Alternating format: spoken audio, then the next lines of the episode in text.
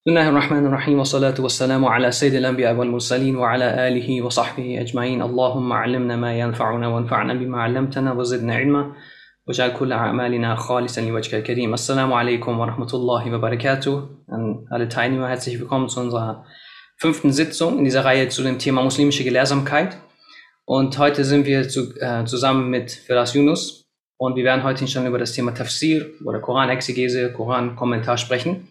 Und zwar ähm, heißt das Thema zwischen Interpretation und Rezitation. Und ähm, was genau mit diesem Titel auf sich hat, werden wir inshallah jetzt heute besprechen. Ähm, wir haben, wie gesagt, in den letzten Wochen schon über verschiedene Themen gesprochen, wie zum Beispiel mit, über Fiqh, über Usul al-Fiqh, über Hadith und über Ilm al-Kalam oder Tawhid oder Aqidah, wenn man es auch nennen möchte. Und heute sind wir bei einem sehr, sehr wichtigen Thema, und zwar Tafsir. Und ähm, wie gesagt, dafür haben wir Firas zu Gast. Vielen Dank erstmal, dass, dass du dir die Zeit genommen hast, Firas. Assalamu nochmal. Und Firas ist den ähm, Followern auf seiner Instagram-Seite wahrscheinlich bekannt. Da brauche ich jetzt nicht viel zu sagen, aber vielleicht für diejenigen, die ihn noch nicht so gut kennen. Also ich, ähm, wir haben uns in den letzten paar Monaten, glaube ich, kennengelernt. Und er kommt aus einer, man könnte sagen, aus einer Gelehrsamkeitstradition in der Familie. Also er hat schon äh, in der Familie gelernt und äh, mit verschiedenen Persönlichkeiten aus seiner Familie. Und ich werde seinen ähm, Weg auch auf diesem Weg fortsetzen. Und ähm, ich wollen wir nicht viel, viel Zeit verlieren. Wir wollen uns, wie gesagt, über das Thema zwischen Interpretation und Rezitation, also im Zusammenhang von Tafsir, unterhalten. Und wir werden inshallah über das, ähm, vielleicht mit erstmal ganz grob anfangen. Was bedeutet Tafsir überhaupt? Was bedeutet ein Korankommentar? Welche Voraussetzungen ähm, werden gestellt an jemanden, der einen Korankommentar schreibt? Und vor allem auch Fragestellungen zu unserer heutigen Zeit. Da wollen wir uns ja heute uns darüber unterhalten. Und vielleicht fangen wir einfach erstmal ganz grob mit einer allgemeinen Frage an, weil wir wissen wollen, was bedeuten diese verschiedenen Wissenschaften überhaupt und was ist die Rolle dieser verschiedenen Wissenschaften. Und vielleicht kannst du uns da erstmal darüber ein bisschen was erzählen, Yunus und äh, Firas, und zwar, was ist genau die ähm, Wissenschaft von Tafsir und wie unterscheidet sie sich von den anderen Wissenschaften? Das ist natürlich ein äh, Thema, wo ich äh, mitbekommen habe, dass ich über dieses Thema sprechen muss.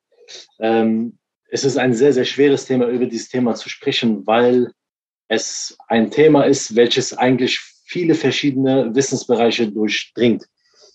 Ähm, die Frage ist, hörst du, ich höre es doppelt, ich höre mich doppelt, ich weiß nicht, ob es bei dir Das ist hier. Hm. Jetzt. Wie ist das jetzt? Also jetzt Jetzt höre ich mich immer noch, ich höre mich immer noch doppelt, ja. Hm. Also ich, ich kann das hier irgendwie nicht komplett abstellen, habe ich das Gefühl. Ah, okay, Moment. Jetzt vielleicht besser? Ja, probieren wir jetzt. Okay, jetzt, jetzt hört man dich aber, glaube ich, auf Instagram nicht mehr. Ich werde anmachen.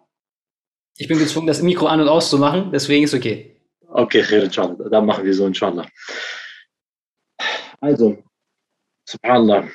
Wo, allgemein, wo ich darüber nachgedacht habe oder beziehungsweise überlegt habe, wie ich mit diesem Thema anfange, ist es ein Thema gewesen, was sehr schwer auf meiner Brust ist, weil es ein Riesenthema ist. Und allein der Eintritt in dieses Thema, was bedeutet Tafsir, was sind Ulum und Koran, ist schon ein Thema, über welches Bücher geschrieben wurden. Und vielleicht haben wir auch im Laufe der Zeit, wenn wir ein bisschen jetzt diese Sitzung weiterführen, ein bisschen die Möglichkeit, über diese Literatur zu sprechen.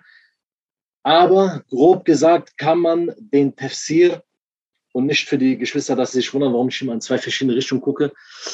Ähm, den Tafsir in der sprachlichen Bedeutung einmal als eine Art ja, Erklärung oder Darlegung sozusagen verstehen. Etwas, etwas, was freigelegt wird. Und so finden wir verschiedene Verse beispielsweise im Koran, welche über, diese, über dieses Prinzip von etwas freilegen oder etwas darlegen sprechen, etwas verdeutlichen. Beispielsweise im Koran, wenn wir den Vers finden, Illa ja, wir sind mit der Wahrheit und der besten Auslegung gekommen. Und der besten Darlegung beispielsweise.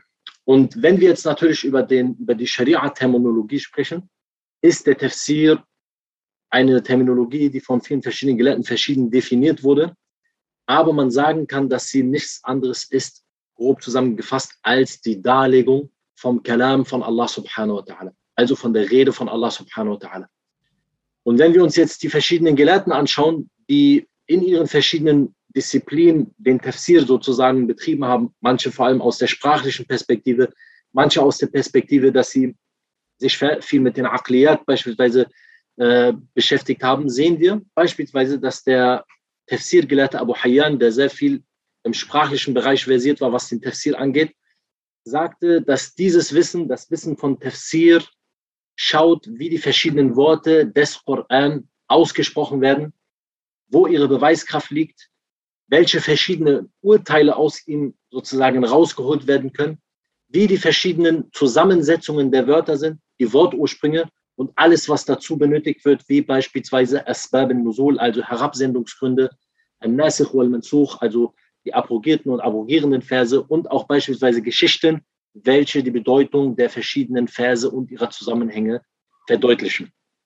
Eine weitere Erklärung zu dem Thema Tafsir wurde auch von dem großen Imam Zarkashi gegeben und das ist ein wichtiger Gelehrter, weil er eben eines dieser frühen Bücher geschrieben hat, wo über die Ulum al-Quran, über die Wissenschaften des Quran geschrieben wurde und gesprochen wurde. So sagte er beispielsweise, dass dieses Wissen, also das Wissen über Tafsir, ein Wissen ist, mit welchem man die Urteile und Weisheiten, also den Hukum und die Hikmah aus dem Koran extrahieren kann. Und wenn man jetzt guckt, was ist der Unterschied beispielsweise zwischen Tafsir und Fiqh, dann sehen wir, dass, oder beispielsweise nicht nur Fiqh, sondern sagen wir Tafsir und Fiqh und der Hadith-Wissenschaft und auch beispielsweise Ilm al-Kalam, also das, was auch natürlich in den letzten Sitzungen angesprochen wurde, sehen wir, dass all diese Wissenschaften, all diese Wissenschaften auch ihren Anteil im Tafsir haben. Das heißt, alles, was wir machen, was wir lernen, seien es die verschiedenen Hadithe, seien es die Überlieferungsketten, in denen wir schauen, welcher Überlieferer sozusagen vertrauenswürdig ist oder nicht, dienen im Endeffekt auch nur dafür, dass wir ein richtiges Verständnis über das Buch Allahs bekommen. Und so kann man sozusagen den Tafsir an sich als die allumfassendste Disziplin verstehen. Und so, Wallahu alam, damit man es nicht zu weit jetzt aus, ausschweifen lässt, würde ich sagen, hat man erstmal einen guten Überblick, dass man versteht, okay, man braucht alle verschiedenen Wissenschaften und jede verschiedene Wissenschaft hat irgendwo ihren Anteil in der Tafsir-Wissenschaft. Sie hilft, dass man das Wort Allahs besser verstehen kann. Und das wäre inshallah erstmal als eine kleine Einführung, mit der, der ich abschließen will. Ich denke, es wäre hier erstmal wichtig, nochmal eine klarere Grenze zu ziehen zwischen deren Wissenschaft, beispielsweise Fiqh und Tafsir. Dass wir halt zum Beispiel sagen, okay, inwieweit unterscheidet sich jetzt jemand, der sich mit dem Koran befasst, mit jemandem, der sich mit Fiqh befasst, also der Wissenschaft von Fiqh insofern, dass, dass man sagt, okay, man, man kann es dann praktische Theologie oder islamisches Recht oder wie man es auch nennen möchte. Wo ist der Unterschied? Also wenn wir so ein ganz klar so einen Fokus legen wollen auf diese zwei Wissenschaften, wie können wir den einen vom anderen unterscheiden? Was würdest, was, was könnte man da sagen? Der Faqih natürlich ist jemand, der sehr viel mit den Ahkam al-Taklifiyya zu tun hat und mit den Ahkam al-Wada'iyya. Ich sage das jetzt inshallah noch auf Deutsch, damit das nicht, äh, sage ich mal, zu undeutlich aber man kann es so sehen, dass der Faqih jemand ist, der sich beispielsweise mit, unser, mit unserer Praktik, mit unserem tagtäglichen Handeln und dem Ausführen von beispielsweise den Geboten und Verboten des Korans beschäftigt und welche, welche Urteil, welche Urteile auf dieses sozusagen Gebot oder Verbot fallen. Das ist die Aufgabe des Faqih. Das heißt, der Faqih, sein Ansatz ist immer, ein praktischer Ansatz. Sein Ansatz ist immer etwas, was mit dem alltäglichen Leben zu tun hat. Jetzt, wenn man gesagt hat, beispielsweise Ahkam al-Taklifiyya und al-Wad'iyya, ist beispielsweise die Aufgabe des Faqih zu sagen, beispielsweise, was ist das Urteil bezüglich dem Verrichten des Gebets zu einer bestimmten Uhrzeit? Ist es Pflicht? Ist es empfohlen? Ist es erlaubt? Ist es verhasst oder ist es verboten? Das ist die Aufgabe des Faqih, diese Sache beispielsweise auf der einen Seite zu sagen. Und auch auf der anderen Seite, wenn wir jetzt über die Ahkam al-Wad'iyya sprechen, über die verschiedenen beispielsweise Beziehungen zwischen den verschiedenen Taten, die sozusagen zur Richtigkeit dieser Tat gehören. Beispielsweise, was oder wie muss mein Wudu aussehen, wenn ich mein Gebet verrichten möchte? Was für bestimmte Bedingungen gibt es? Und was macht mein Wudu beispielsweise nichtig? Das heißt, sein Ansatz ist dieser Ansatz, der halt mit den alltäglichen Taten, mit den Praktiken zu tun hat. Und der Tafsir-Ansatz, der Tafsir-Ansatz ist ein Ansatz, der sich in erster Linie, in erster Linie auf die Auslegung und die, also die Erklärung der vom, von sozusagen von der Absicht von den Worten vom Kalam von Allah subhanahu wa ta'ala bezieht. Wallahu a'lam. Ich glaube, da ist auf jeden Fall ein sehr, sehr wichtiger Punkt, dass man schon sieht, dass, was man daraus entnehmen kann, ist, dass die Aufgabe vom, man kann sagen, dass die Aufgabe vom Korankommentatoren oder dem Tafsir-Gelehrten begrenzter ist als die Aufgabe vom Faqih. Weil derjenige, der den Koran kommentiert, hat nur eine begrenzte Menge, die er kommentiert. Das heißt, man würde jetzt nicht beispielsweise einen Korankommentatoren fragen, okay, ähm, darf ich jetzt in Deutschland beispielsweise Handlung X vollziehen? Oder nehmen wir ein banales Beispiel. Darf ich jetzt Philosophie studieren?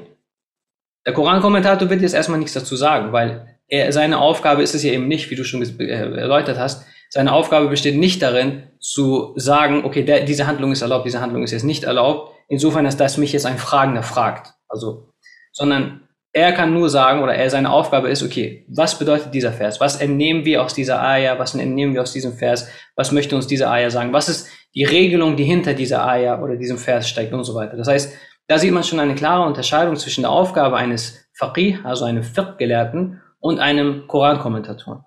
Und da ist auch, glaube ich, ein wichtiger Punkt, dass man sich schon mal festhält und schaut, okay, lass uns vielleicht darüber über die Koran, ähm, die Tradition sprechen, weil dann kann man sehen, wie die wie das in der Praxis aussah. Wie sah in der Praxis ein Korankommentar aus und wie wurden sie geschrieben? So dass man dann halt, halt wirklich ein praktisches Beispiel hat und sieht, okay, so sieht so sind sie eigentlich mit dem Korankommentar um, umgegangen. Und ich denke, wenn wir das machen, entsteht auch ein klareres Bild zu einem Unterschied zum Beispiel zu der Wissenschaft von Fiqh und Kalam. So, was fällt dir da ein, so, zum Beispiel zu den verschiedenen Korankommentaren? So welche Arten es gab zum Beispiel? Wenn du erlaubst, würde ich äh, ein bisschen weiter ausholen, dass wir vielleicht ein bisschen auch über diese Entstehung vom Tafsir an sich sprechen. Weil ich denke, anhand dieser Auslegung kann man ganz gut verstehen, wie sich auch verschiedene Arten vom Tafsir, Tafsir entwickelt haben. Beispielsweise, dass es Tafsir gibt, der einen, einen Fokus auf beispielsweise, ähm, beispielsweise auf die arabische Sprache legen und dann beispielsweise andere Tafsir, die einen Fokus auf die Akliyat legen, also beispielsweise auch auf äh, sagen wir einfach mal rationale Gottesbeweise etc. Ja? Und wenn wir jetzt ein bisschen so in die Geschichte schauen, muss man sozusagen grob festhalten, dass es so, wie es manche Gelehrten gesagt haben, so steht es beispielsweise an, an, an dem Werk Manahil al-Irfan fi Ulum al-Quran. Das ist ein Werk, welches bezüglich dieser Thema, Thematik geschrieben wurde, dass es circa fünf Phasen gibt, die sozusagen den Tafsir, die den Tafsir geformt haben. Okay? Fünf verschiedene Phasen. Kann man mich hören? Weil hier hat jemand gesagt, okay. Also, man muss erstmal sagen, die verschiedenen Phasen des Tafsir, fangen wir erstmal inshallah mit der ersten Phase an, damit wir nicht zu viel Chaos machen. Die erste Phase ist die Phase zur Zeit des Gesandten Allah sallallahu alaihi wa sallam. Ja, und in dieser Zeit des Gesandten Allahs gab es vier primäre Quellen, aus denen sozusagen der Koran und seine, der, der, die Koran-Interpretation, der Koran-Tafsir sozusagen genommen wurde. Der erste Punkt zur Zeit des Propheten, woraus man den Tafsir genommen hat, war der Koran durch den Koran. Das heißt, der Koran hat beispielsweise in einer, ich gebe ein, ein, gleich inshallah auch ein Beispiel dafür, auf ein, auf ein äh, Wort aufmerksam gemacht, welches für die Sahaba zu einem bestimmten Zeitpunkt nicht klar war, was damit gemeint ist. Beispielsweise die Verbindung zwischen dem Vers Inna anzalnahu fi laylatil qadr und Inna anzalnahu fi laylatin mubarakah. Was ist die Herabsendung in dieser gesegneten Nacht? Was ist das für eine Nacht? Und dann haben wir die Antwort in dem ersten Vers, den wir davor gehört haben. Das ist die Herabsendung in der Nacht von Laylatul Qadr. Okay? Das ist erstmal der erste Typus. Das heißt, dass der Koran durch den Koran erklärt wurde. Und dieser Typ von Koran-Exegese wurde auch heutzutage beispielsweise in, der, in dem letzten Jahrhundert von, von einigen Leuten gemacht. Und es wird auch immer noch gemacht. Und es ist auch immer noch eine gängige Praxis, dass die Gelehrten beispielsweise, wenn sie sich den wenn Sie sich äh, mit einem Vers auseinandersetzen und geschaut wird, was für verschiedene Tafsir und was für verschiedene Bedeutungen hält ein Vers inne, dass der Tartib, die Reihenfolge erstmal ist, was sagt der Koran über diesen Vers aus dem Koran. Und dann haben wir als zweiten Punkt, ja, Verzeihung, Bruder. Dann haben wir als zweiten Punkt die sozusagen Aussagen des Gesandten Allah sallallahu alaihi wa sallam. Das heißt, dass der Gesandte Allahs direkt den Tafsir uns gegeben hat. Was bedeutet diese Ayah so und so? Und diesbezüglich sagen viele Gelehrten, dass es nur weniges, also nur wenige Tafsir vom Gesandten Allah sallallahu alaihi wasallam gibt, die uns erreicht haben. Ja? Und da gibt es beispielsweise verschiedene Gründe. Es gibt verschiedene Interpretationsgründe, wie manche Gelehrten sagen. Manche Gelehrten haben gesagt, die verschiedenen Tafsir, die verschiedenen Interpretationen, die der Gesandte Allahs gegeben hat, leben in den Gefährten, die wir gleich erwähnen werden, weiter. Manche haben gesagt, dies hat er getan, damit, es in der, damit die Menschen eine verschiedene Auslegungsmöglichkeit in einem bestimmten Rahmen haben, über den wir auch noch inshallah ta'ala sprechen werden, und andere Sünde und andere Gründe. Aber wir können uns beispielsweise anhand einer Überlieferung, äh, welche bezüglich Abdullah ibn Abbas überliefert wurde, klar machen, dass der Gesandte Allahs wusste, dass der Tafsir eine sehr, sehr wichtige Sache für die Umma sein wird. Das heißt, er hat es nicht, nicht gemacht, weil es unwichtig war oder weil er gedacht hat, die Leute brauchen keine Erklärung vom Koran, sondern aufgrund der Tatsache, dass dieser Koran auf eine Gruppe von Leuten herabgesandt wurde, die alleine schon aus der sprachlichen Definition, ja, aus der sprachlichen, sozusagen aus dem sprachlichen Punkt heraus Dinge verstanden haben, die spätere Generation, die alleine 50 Jahre später nach dem Ableben des Gesandten Allah sallallahu nicht mehr diesen Nutzen aus den Versen rausholen kann. Aber darüber werden wir inshallah Stück für Stück sprechen. Was sagte der Gesandte Allah sallallahu alaihi wasallam zu Abdullah ibn Abbas? Er sagte, oder beziehungsweise er machte ein Dua für ihn, er sagte, Allahumma faqihhu fi din wa allimhu ta'wil. Er sagte, oh Allah, gib ihm Fiqh, Verständnis in dieser Religion und lerne ihm den Ta'wil, bringe ihm den Ta'wil von den Versen bei, die Auslegung, wie diese Verse richtig verstanden werden, bringe ihm dies bei. Und nun, wenn wir uns diese Überlieferung angeschaut haben und verstanden haben, dass das Thema Tafsir etwas Wichtiges war, was aber viele der Sahaba natürlich mit ihren verschiedenen, die sie hatten, ähm, schon in sich hatten zu einem großen Maße, müssen wir verstehen, dass der Tafsir, so wie Abdullah ibn Abbas es selber sagt, von vier verschiedenen Arten ist, zur Zeit des Gesandten Allahs. Einmal haben wir eine Art von Tafsir, welchen die Araber beispielsweise direkt verstehen, aufgrund der Tatsache, dass dieser Koran in arabischer Sprache ist. Das heißt, beispielsweise wird in einem Vers über eine bestimmte Anzahl von beispielsweise ähm, Peitschenheben gesprochen, als Beispiel. Ja, dann wissen, dann weiß der arabisch sprechende Mensch auf der arabischen Halbinsel automatisch, was damit gemeint ist. Was ist diese Anzahl, die dort beschrieben wird. Und dann gibt es den zweiten Typus, in dem beispielsweise Dinge genannt werden, welche nur Menschen verstehen, die Fiqh in der Sprache haben. Das heißt, die einen etwas höheren Grad in der Sprache haben. Okay? Und dieser höhere Grad in der Sprache bezieht sich beispielsweise auf Feinheiten. Beispielsweise, wann deutet ein bestimmtes Pronomen auf eine bestimmte Feinheit hin und warum wird hier diese Sache im indefinierten, äh, in der indefinierten Form er erwähnt und warum nicht an einer anderen Stelle? Warum ist sie dort definiert und dort undefiniert? Und dann die dritte Sache, der Tafsir, den niemand kennt, der Tafsir, den niemand kennt, außer Allah subhanahu wa ta'ala. Okay? Hat man, ist die Verbindung, ist die Verbindung in Ordnung? Ja. Ja? Okay. Und dann die vierte Sache, und das ist jetzt inshallah der Punkt, an dem wir jetzt inshallah ta'ala gleich weiter ansetzen werden, nämlich die Punkte, die mit Ijtihad zu tun haben. Also, die mit einer eigenständigen Extraktion, dass dieser Sahabi selbstständig beispielsweise oder dieser Gelehrte selbstständig aus dem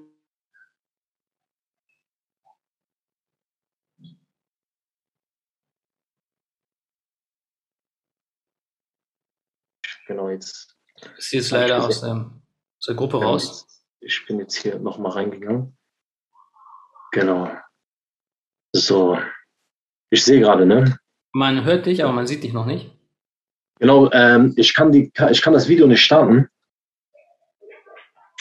Achso, Moment. Äh, hier steht, sorry, sorry. Sie können das Video nicht starten, weil es der Host gestoppt hat. Ja, ja, sorry. Jetzt, jetzt müsste es gehen. Ja? Mhm. Verzeihung, ja, Verzeihung, bei mir ist immer dieser, dieser Salat. ähm, genau, dann waren wir, wie gesagt, bei diesen vier verschiedenen Arten. Wir haben gesagt, die letzte Art ist die Art, die also mit dem Stembat, mit der Extraktion zu tun hat. Und das ist inshallah ein Punkt, über den wir gleich sprechen werden, weil das sehr, sehr viel auch mit der arabischen Sprache zu tun hat, mit den verschiedenen äh, Gewohnheiten der Araber etc. pp. Aber wir werden inshallah gleich darauf sprechen. Ja. Du musst, ja?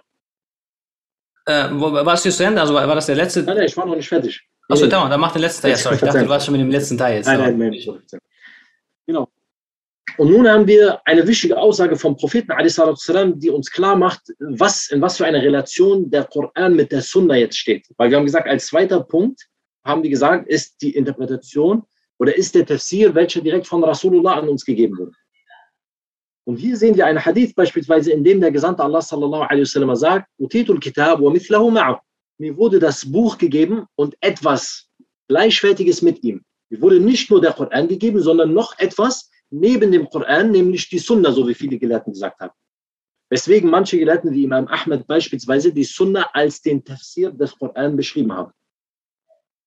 Und hier müssen wir verstehen, dass dieser Wahi vom Koran, diese Offenbarung vom Koran und die Verdeutlichung für den Wahi eine Sache war, die immer dann gegeben wurde, wenn diese Verdeutlichung benötigt wurde.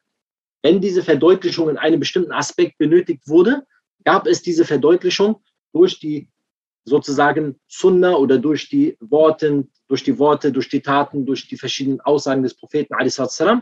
Und so sehen wir auch, dass als eine gute Symbiose, als eine, eine gute Parallele zu den späteren Tafsir, die gekommen sind. Weil ja, du hast ja an, am Anfang der Frage auch gesagt, was für verschiedene Arten von Tafsir gibt es. Wenn wir uns jetzt die verschiedenen Phasen angucken, die wir inshallah vielleicht noch äh, durchgehen werden, sehen wir, dass es auch immer eine Anpassung an aktuelle Probleme und an aktuelle Fragestellungen war. Das heißt, auch die Tafsirwissenschaft ist nicht immer in der ersten Phase geblieben, dass sie sich damit begnügt hat, beispielsweise einfach nur Aussagen des Propheten, wenn wir sie beispielsweise in den Hadith-Büchern finden, den Leuten als, als, als ausreichenden Tafsir zu präsentieren, sondern später, als dann sprachliche Problematiken aufgetreten sind, ähm, ideologische Problematiken aufgetreten sind, Scheinargumente verbreitet wurden, haben die Tafsir-Gelehrten all diese verschiedenen Dinge sozusagen bedient, so dass man von der Tafsirwissenschaft, wie auch natürlich bei den anderen Wissenschaften, immer von einer lebendigen Wissenschaft sprechen muss. Das heißt, es sind keine Jamadat, es ist nichts, was einfach fest ist und sich nicht mehr weiterentwickelt. Und Abdullah Al-Azim Zurqani, das ist dieser Autor von dem Werk Manahil al-Irfan, sagte, dass das eines der größten Wunder vom Koran ist. Eines der größten Wunder vom Koran ist es, dass es seit der Zeit vom Propheten bis heute seine Interpretationen und seine Auslegungen und Verdeutlichungen nicht aufhören. Sie gehen immer weiter. Nun, inshallah, habe ich gerade erwähnt, ähm, dass es einen Typ gab, also beziehungsweise von den vier verschiedenen Arten von Tafsir, die Abdullah bin Abbas erwähnt hat, dass eine davon der Ijtihad war, der Istimbat, also was die Araber aus den Worten extrahiert haben. Das haben wir gerade erwähnt. Und hierzu muss gesagt werden, dass dieser dritte Punkt, also das Herausziehen aus den Versen, was bedeuten sie, was ist damit gemeint, ähm, das hat sehr, sehr viel damit zu tun, dass man Wissen über die arabische Sprache zu tun hat und über beispielsweise die Bräuche der Araber, über die Zustände der Juden und Christen, die auf der arabischen Halbinsel gelebt haben und auch sehr viel über die verschiedenen Wörter, wie sie genutzt werden und was ihre verschiedenen äh, Bräuche sind. Ein kleines Beispiel dafür. Wenn Sie, äh, wenn im Koran gesagt wird, äh, in Surat al-Baqarah beispielsweise im äh, Vers 189, äh, dass, die, dass sie ihn über, ihn über den Jungmond fragen. Sie fragen ihn über die Jungmonde. Was ist an dieser Frage relevant? Warum spielen die Jungmonde für die Araber eine Rolle? Das kann nur jemand wissen, der sich mit dem Brauchtum und den verschiedenen Zuständen, die in dieser Zeit existiert haben, auskennt. Deswegen haben viele Tafsir-Gelehrten auch dieses Thema von äh, al-Jahili angesprochen, aber darüber vielleicht können wir später noch sprechen, damit wir nicht so viel äh, Zeit verlieren. Wenn man diese verschiedenen Umstände jetzt kannte, weiß man beispielsweise auch durch die Asbab Nusul, durch die Herabsendungsgründe, was die verschiedenen beabsichtigten oder was die verschiedenen Absichten hinter der Herabsendung eines Verses sind. Und wir haben jetzt als vierten Punkt, den wir gerade von den vier Punkten aufgeführt haben, das Wissen oder beziehungsweise, dass einer der, der Tafsir, der häufig genutzt wurde, auch die Aussagen von Ahlul Kitab waren, also von Juden und Christen, die auf der arabischen Halbinsel gelebt haben. Und das ist ein Punkt, wo es sehr, sehr viele verschiedene Meinungen gibt, wo die Meinungen sehr, sehr auseinandergehen. Ja, weil jetzt gesagt wird, okay, wie kann es dann sein, dass wir beispielsweise Aussagen aus der Tora und aus der Bibel, über die wir als Muslime glauben, dass sie verfälscht sind, sagen, dass sie uns dienen, um den Koran zu interpretieren? Das ist eine berechtigte Frage. Aber hier haben die Gelehrten, die sich mit dem Tafsir und diesen verschiedenen Phasen sozusagen auf, äh, beschäftigt haben, eine sehr, sehr wichtige Sache aufgestellt. Nämlich haben sie gesagt, diese Erklärungen der Israeliyat, wie man sie nennt, werden nur dann genommen, wenn sie nicht gegen unsere Fundamente gehen. Wenn sie nicht gegen die Fundamente, die Usul von den Muslimen gehen, gegen die Aqidah der Muslime. Wenn sie also nicht gegen den Koran und gegen die Sunna stoßen, werden diese Nachrichten mit aufgeführt. Aber so wie die wichtige Qaida, wie die wichtige Grundregel ist, wir glauben nicht daran und wir verleugnen sie nicht. Das heißt, wir haben einen neutralen Standpunkt diesbezüglich. Nun, inshallah, wenn es okay ist, würde ich noch weiterreden, wenn es für dich in Ordnung ist. Ja, ja okay müssen wir eine Sache festhalten, weil wir haben jetzt gehört, es gab Sahaba und die Sahaba haben den Tafsir genommen vom Propheten salam. Jetzt müssen wir uns eine Frage stellen, weil wir haben am Anfang über das Thema Fiqh gesprochen und wir haben auch, als wir allgemein mal über das Thema in unserer gemeinsamen Sitzung gesprochen haben, über dieses Thema der Kette gesprochen, dass es immer eine Kette gibt. Und hier müssen wir eine Sache fest, festhalten, dass es auch beim Tafsir und bei den Koran-Interpretationen, die eben so wie man sie unterscheidet, nämlich einmal in den Tafsir bil Ma'thur, also den Tafsir anhand der textlichen Auslegung, ja, den sozusagen den, äh, ja, wie, wie würde man es auf Deutsch übersetzen? Den, den Ma'thur. Ich würde sagen, Athar, was würdest du sagen? Überlieferung. Man kann sagen, Text basierend genau. auf Überlieferung, egal welche Art von Überlieferung. Okay. Vom Sahaba oder genau. vom Propheten. Genau, Barakalofik. Dann würde ich einfach sagen, wir haben zum einen diese Kategorisierung von dem Tafsir durch die Überlieferungen. Und dann haben wir die zweite Kategorie von dem Tafsir bil Rai, okay, mit sozusagen einer Stufe, wo auch sehr viel das Intellekt oder der, der Intellekt des Autors mit reingeflossen ist. Aber darüber werden wir inshallah später gleich noch etwas reden. Wir werden uns jetzt erstmal auf diesen ersten Tafsir sozusagen konzentrieren, weil das ist auch, glaube ich, der Tafsir, der im deutschsprachigen Raum, allgemein im westlichen Raum, als der bekanntere von beiden gilt weil es der Tafsir ist, der beispielsweise durch Tafsir ibn Kathir oder Tafsir al-Tabari an die Leute sehr herangetragen wurde und sie ähm, eigentlich mehr damit etwas assoziieren können. Diesbezüglich gab es vier wichtige, vier wichtige Sahaba, von denen die meisten Ketten, die meisten Überlieferungen bezüglich dem Tafsir mit den Überlieferungen stammen, genannt werden müssen. Es gab natürlich noch andere, aber wir begnügen uns inshallah ta'ala mit vier, weil diese vier sozusagen die Zentren des Tafsir und der Auslegung des Koran und auch seiner Entwicklung dargelegt haben. Und hier können wir erst einmal festhalten, dass wir die jetzt inshallah in der Reihenfolge nennen werden, anhand der Leute, die sozusagen am meisten überliefert oder von denen am meisten Überlieferungen an uns herangetragen wurden. Wir haben als erste Person Abdullah ibn Abbas. Wir haben ihn schon erwähnt. Abdullah ibn Abbas, der durch den Dua des Propheten eine gewaltige, riesige Menge an Wissen über den Koran und die Auslegung des Korans mit sich hatte. Und Abdullah ibn Abbas hatte eine weitere Besonderheit, nämlich dass Abdullah ibn Abbas viele, viele wichtige Schüler hatte, die nicht nur im Tafsir sehr groß waren, sondern auch im Fiqh. Und viele von seinen Schülern, die im Tafsir beispielsweise waren, auch gleichzeitig seine Schüler im Fiqh waren, beispielsweise wie Ata ibn Abi Rabah. Okay, nur, als, äh, nur um einen Beispiel. Jetzt Abdullah ibn Abbas war zu dieser Zeit in Mekka und von ihm haben dann sozusagen seine Schüler, von denen es verschiedene gibt, ich werde sie jetzt nicht alle nennen, weil das wirklich sonst den Rahmen sprengen wird, wir können es vielleicht schon in der Frage, Fragerunde nochmal anschneiden, haben wir seine Schüler, die sozusagen seine Auslegung, die er mitbekommen hat vom Propheten والسلام, und die er auch selber gemacht hat, durch diese vier Sachen, die wir gerade erwähnt haben.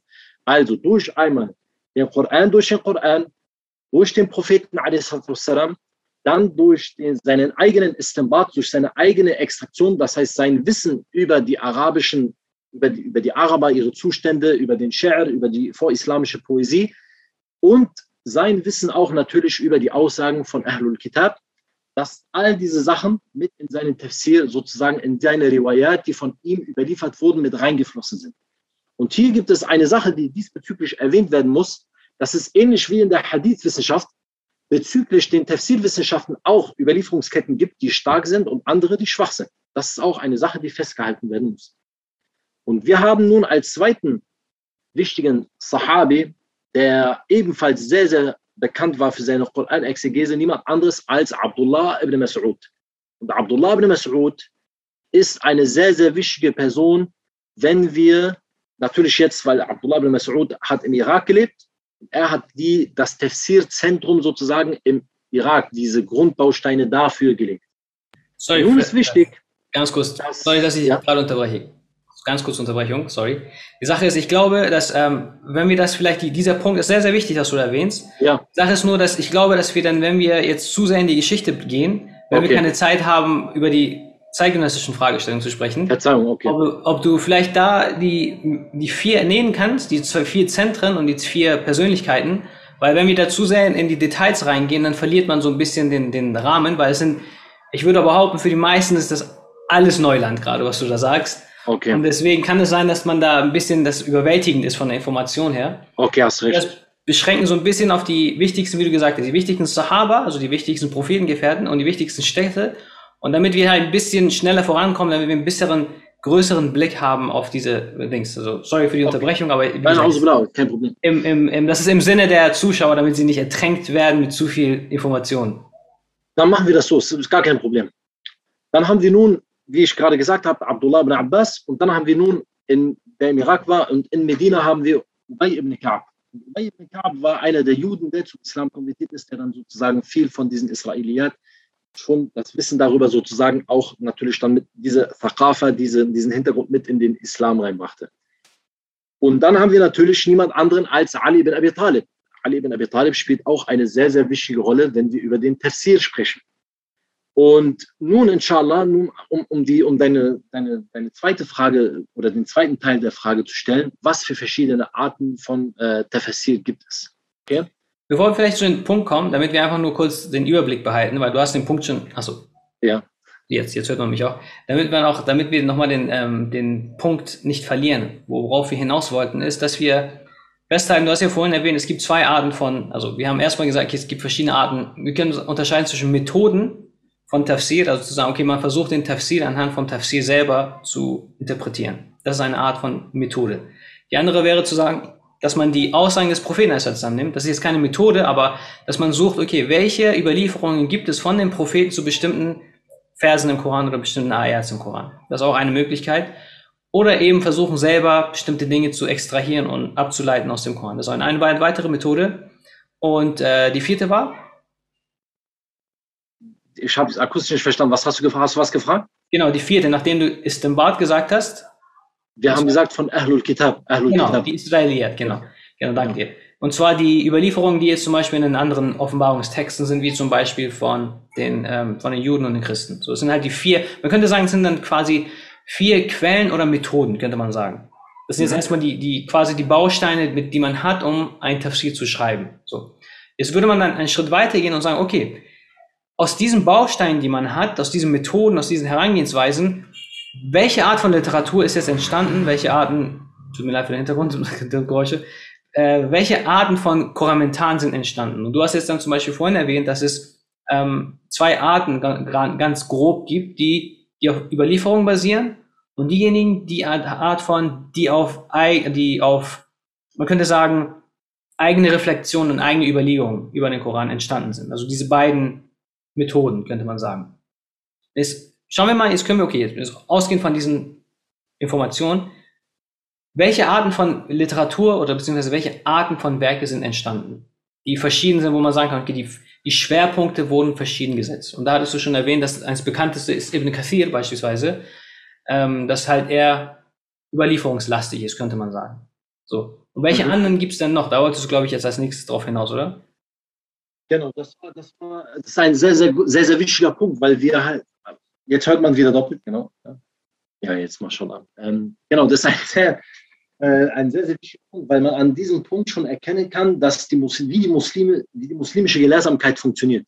Ja, dass die muslimische Gelehrsamkeit immer etwas ist, wie auch damals bei den Sahaba, etwas ist, was sich immer an die sich ändernden Zustände auch anpasst. Wir sehen dann beispielsweise, dass sich ziemlich früh Koran-Kommentare entwickelt haben, die einen großen Fokus auf die arabische Sprache gelegt haben. Ja, die einen Fokus auf die beispielsweise auf die verschiedenen Sprachdisziplinen der arabischen Wissenschaften gelegt haben, wie beispielsweise die Grammatik, wie die Morphologie, wie die Eloquenz mit ihren drei Unterzweigen. Das waren dann, das war, das kam dann in den Fokus, weil wie wir schon, äh, wie wir es vielleicht schon das ein oder andere Mal gehört haben, wir einen sehr, sehr, eine sehr, sehr große Durchmischung der islamischen Umma mit verschiedenen Völkern haben seit dem Zusammensturz des Reiches der Beni Umayyah. Seitdem diese Khilafe von den Beni Umayyah zusammengestürzt ist, ist es so gewesen, dass viele verschiedene Sprachen, viele verschiedene Völker sich, sage ich mal, mit den Arabern gemischt haben und dementsprechend diese Saliqa, diese natürliche arabische Zunge, die dann sozusagen auf der arabischen Halbinsel gepflegt wurde, sich mit anderen Sprachen gemischt hat. Und diese Stärke aus der sprachlichen Sicht, den Koran zu verstehen, nicht mehr in diesem Maß existiert hat, wie es dann beispielsweise zur Zeit der Sahaba oder der Tabi'in der Fall war.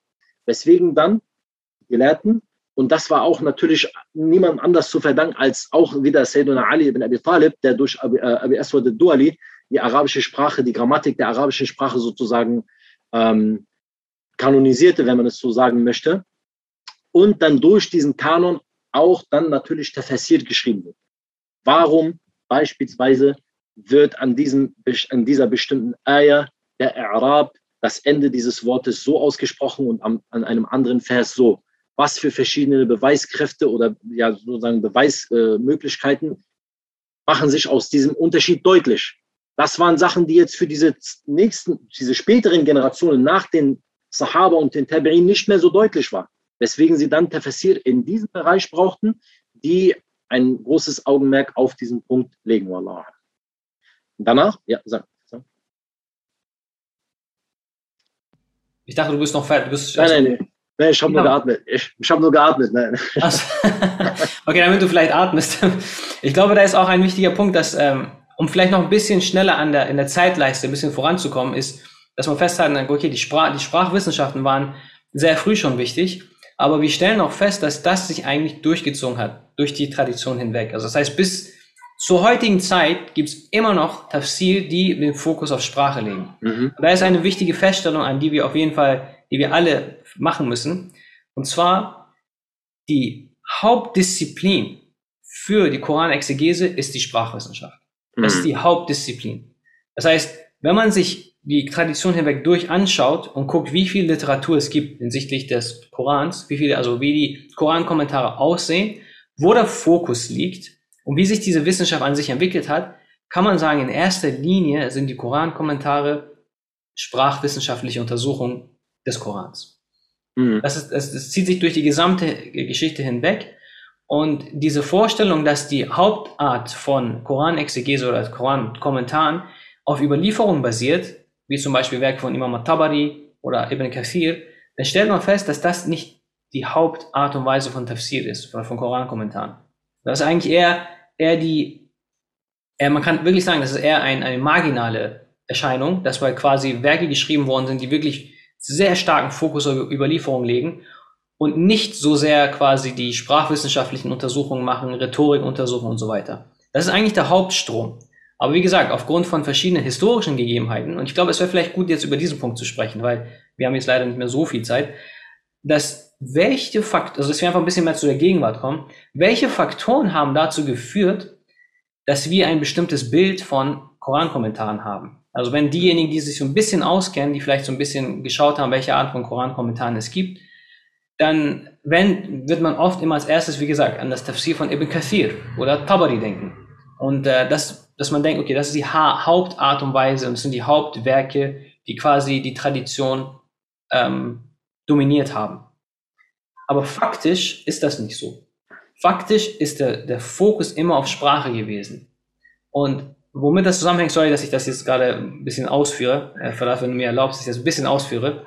Nein, nein, das ist kein Problem der, der Fokus, also der, der Grund dafür, und jetzt sehen wir, wie wichtig äh, historisch, politisch, soziologische äh, ähm, Gegebenheiten sind. Der Hauptgrund, warum man das heutzutage denkt, dass die Art und Weise des Tafsirs oder Korankommentare auf Überlieferung basiert, was der Hauptfaktor ist dafür, Saudi-Arabien. Und sie haben aufgrund den starken, äh, durch, das, durch die Gelder, die sie hatten in den letzten Jahrhundert, und durch eine bestimmte ideologische Vorstellung einfach so viel publiziert und auf einer Art, einer Masse. Und diese, diese Literatur hat sich dann durch die gesamte islamische Welt und auch nach, nach Europa verteilt. Also mhm. Ibn Kathir findet man in jedem Buchladen. Wenn man in, in arabischen Läden geht oder sowas, in Buchhandlung, man findet immer eine, eine, eine Ausgabe von Ibn Kathir und es gibt sehr, sehr viele verschiedene. Und das mhm. hängt mit dem historischen Kontext zusammen, dass es eine bestimmte Ideologie gab, die sich in Saudi-Arabien breit gemacht hat. Und diese haben sehr viel Geld dahinter reingesteckt. Die haben dann beispielsweise ein Werk wie Imam, äh, von Imam Kathir genommen und das so stark publiziert und so stark vertrieben, dass man dachte, okay, das ist der Hauptteil der islamischen Tradition hinsichtlich von Tafsir-Kommentaren. Mhm. Aber so faktisch ist das nicht so. Und das haben sogar mittlerweile die äh, Islamwissenschaftler für sich schon seit Jahren festgestellt. Die haben gesagt, wir dachten, sogar die Islamwissenschaftler sind davon betroffen, weil sie dachten, okay, schaut mal, es gibt bestimmte Werke, die werden sehr stark unter den Muslimen publiziert. Dazu gehört Ibn Kathir und andere. Und sie dachten, okay, das ist dann der Hauptstrom, das ist der Haupt, das ist die Hauptart und Weise, wie Koran betrieben wird. Und jetzt haben sie aber mittlerweile festgestellt, ey, nee, nee doch nicht, das war gar nicht so. Mhm. Und man wurde quasi von den Umständen, die geherrscht haben, wurde, das Bild wurde betrübt. Und man hat dann festgestellt, okay, nee, warte mal, wenn wir ein bisschen noch vor 200 Jahren schauen, vor 300, 400, 500 Jahren, dann sehen wir, die Manuskripte und so weiter, die es gab von den anderen Arten von Tafsir, sind viel mehr und viel weiter verteilt in der islamischen Welt. Mhm. Und das ist einfach nur so ein kurzer historischer ähm, Kontext, damit man einfach das ein bisschen besser versteht. Aber jetzt ganz kurz vielleicht nochmal, damit wir vielleicht ein bisschen zur Gegenwart kommen. Ähm, vor allem jetzt beispielsweise mit, du hast ja erwähnt, dass ähm, der Tafsir sich auch weiterentwickelt hat, dass immer Gegebenheiten unterbrochen sind. Kannst du ein Beispiel zum Beispiel, äh, kannst du ein Beispiel nennen von einem Werk, was in der Gegenwart geschrieben worden ist, das dann vielleicht so ein bisschen, wo man das sehen kann, dass dieser, diese ähm, zeitgenössischen Fragestellungen da ein bisschen mit reingeflossen sind? Ja, also es, es gibt ein, ein sehr, sehr schönes, genau, es gibt ein sehr, sehr schönes Beispiel dafür, ähm, wie sich der Tafsir mit zeitgenössischen Fragen auseinandergesetzt hat, vor allem zum Beginn des letzten Jahrhunderts. Und dort haben wir einige Tafsir von einigen Leuten, die vor allem im Raum Ägypten mit verschiedenen Tafsir gekommen sind ich werde jetzt äh, nicht äh, Mohammed Abdu oder sowas erwähnen, sondern ich werde auf einen anderen Tafsir, man nennt es Tafsir äh, al-Kauni sozusagen, ein Tafsir, der sich sozusagen mit, dem, mit der Kontextual Kontextualisierung von den Wundern im Koran im, im, sozusagen im Angesicht des Universums beschäftigt. In Bezug auf die Natur, in Bezug auf die verschiedenen Zyklen, die der Mensch dann durch die Wissenschaft verstanden hat und nachvollziehen konnte.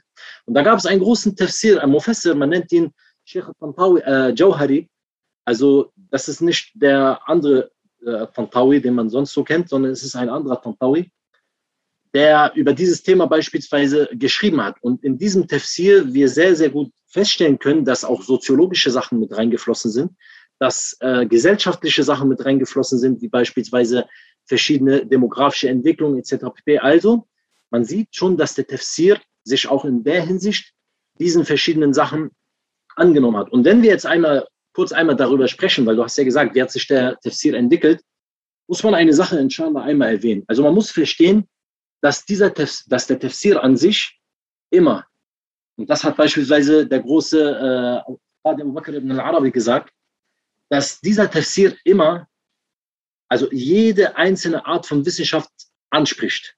Das heißt, man kann den Koran nicht nur auf diese, wie du schon gerade gesagt hast, auf diese eine Schiene mit den Überlieferungen beschränken, sondern erst dann, wenn man versteht, dass der Koran wirklich jeden einzelnen Janib, jede einzelne Ecke des Lebens des Menschen abdeckt und bespricht, sei es direkt oder indirekt, erst dann wird die Person die Möglichkeit haben, diesen Koran richtig zu verstehen. Ich möchte eine kleine Sache dazu, dazu inshallah erläutern. Wenn wir uns beispielsweise den Tafsir von Fakhruddin al-Razi angucken.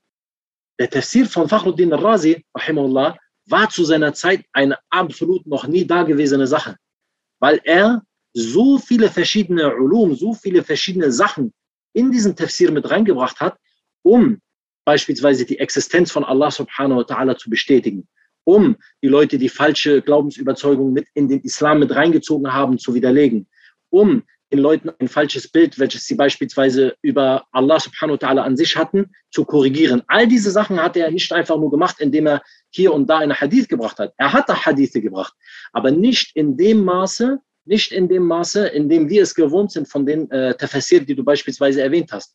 Und das soll auch bei vielen nicht so rüberkommen, als ob das etwas Respektloses ist, dass er jetzt sagt, ja, er hat keinen Respekt vor Hadithen oder er sagt, wir brauchen keine Hadithe, sondern es hat einen anderen, einen anderen Ansatz. Wir müssen verstehen, wenn wir uns die Überlieferungen angucken, die es bezüglich den Tafsir gibt, beispielsweise seines klare Aussagen vom Propheten oder klare Aussagen von Abdullah ibn Abbas, dann gibt es einfach Fragestellungen und Problematiken, die nur zu ihrer Zeit eine bestimmte Rolle spielten.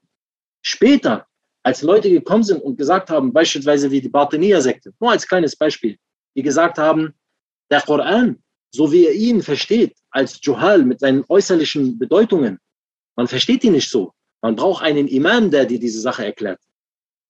Dort würdest du keine, du würdest, du würdest sogar vielleicht Hadithe finden, die dich das verstehen lassen würden. Wie den Hadith, in dem der Prophet sagt, dass der Koran etwas, ein Zahir und ein Batin hat. Das heißt, es brauchte Gelehrte, die sich außerhalb von diesem Rahmen sozusagen bewegen, die diese Sache rational als eine Art, ja, wie soll man sagen, argumenta argumentativ widerlegen und das halt mit in den Tafsir mit reinbringen. Ein schönes Beispiel dafür ist der Tafsir von äh, Jarullah al-Zamakhshari, als, um mal ein Beispiel zu nennen, weil du hast gerade über, über die sprachliche Sache gesagt. Und wir müssen wissen, Imam al-Zamakhshari war ein, war ein Mu'tazili, also war jemand, der nicht auf dem Weg von Ahlus Sunnah und Jama'a war. Aber was die Sprache angeht, dieser Mann das absolut höchste Maß der Sprache erreicht hat. Auch die späteren Tafsir, beispielsweise von Ahlus Sunnah und Jama'a, die gekommen sind, die sich an die Sprache gerichtet haben, haben sich beispielsweise an seine Methodologie gerichtet, wie sie das äh, sozusagen, wie sie den Koran äh, interpretieren, mussten aber dann natürlich diese falschen Erklärungen, die im, im Bereich der, der Glaubensüberzeugung gegeben wurden, halt rausziehen. Und da kann man schon sehen, dass die Tafsir-Gelehrten, und ich werde gleich auf deine Frage äh, nochmal eingehen mit der heutigen Zeit, inshallah, dass die Koran-Gelehrten auch immer geguckt haben, okay, was ist jetzt ein aktuelles Problem, wo müssen wir jetzt etwas korrigieren? Dann sehen wir beispielsweise, dass jemand einen, einen, eine sunnitische Version dieses Tafsir von ihm geschrieben hat, nämlich Imam al-Baydawi.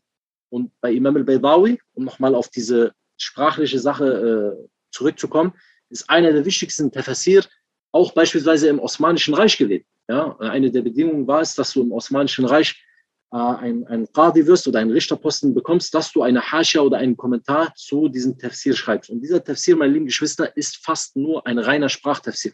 Okay? Das heißt, wir können jetzt nochmal, um auf das Thema zurückzukommen, auch in der heutigen Zeit sehen, dass es Gelehrte gibt, wie beispielsweise Dr. Fadl Samarai als Beispiel, der in der heutigen Zeit auch immer noch Tafsir schreibt aus der sprachlichen Perspektive. Das heißt, sogar dieser, dieser Aspekt, sogar dieser Aspekt ist noch nicht abgedeckt. Ja? Ja, und äh, ganz kurz, so müsste es, glaube ich, gehen. Also, guck mal, ob du dich immer noch hörst, damit ich dieses technische Problem beseitige. Wenn ich, also ich höre mich selber nicht schnell. Okay, perfekt, dann mache ich das ja so. Und zwar, ähm, ja, und da allein das mit dem schönen Beispiel jetzt mit äh, Dr. Fadl Saleh Sami Arai, der ist halt ein sehr bekannter äh, irakischer Gelehrter. Also er nennt sich selber kein Gelehrter, ist auch interessant. Er sagt, er ist ein Grammatiker, ich bin nur Sprachwissenschaftler und er halt, er zeigt einfach Dinge auf, die einfach gewaltig sind. Also die, die Interpretation, die er hat, ist einfach gewaltig und das alles immer noch Sprache, ist immer noch basierend auf Sprache und man sieht nach 1400 Jahren Geschichte, das hat immer noch nicht aufgehört, dass man allein auf sprachlicher Ebene sehr viel rausschöpfen kann. Äh, um vielleicht ein, eine Thematik jetzt anzusprechen, die heutzutage sich sehr breit macht, die ein interessantes Phänomen ist. Man hat in den letzten, sagen wir 100, 150 Jahren einen sehr starke, einen starken Slogan gehört von diejenigen, die sagen, ja, wir wollen nur Koran und Sunna, wir wollen nur Koran und Sunna. Und das sind halt so eine Bewegung gewesen, die sich einfach nur jetzt weg wollte von Rechtsschulen, weg wollte von Tradition und diesen Slogan gebracht hat, Koran und Sunna.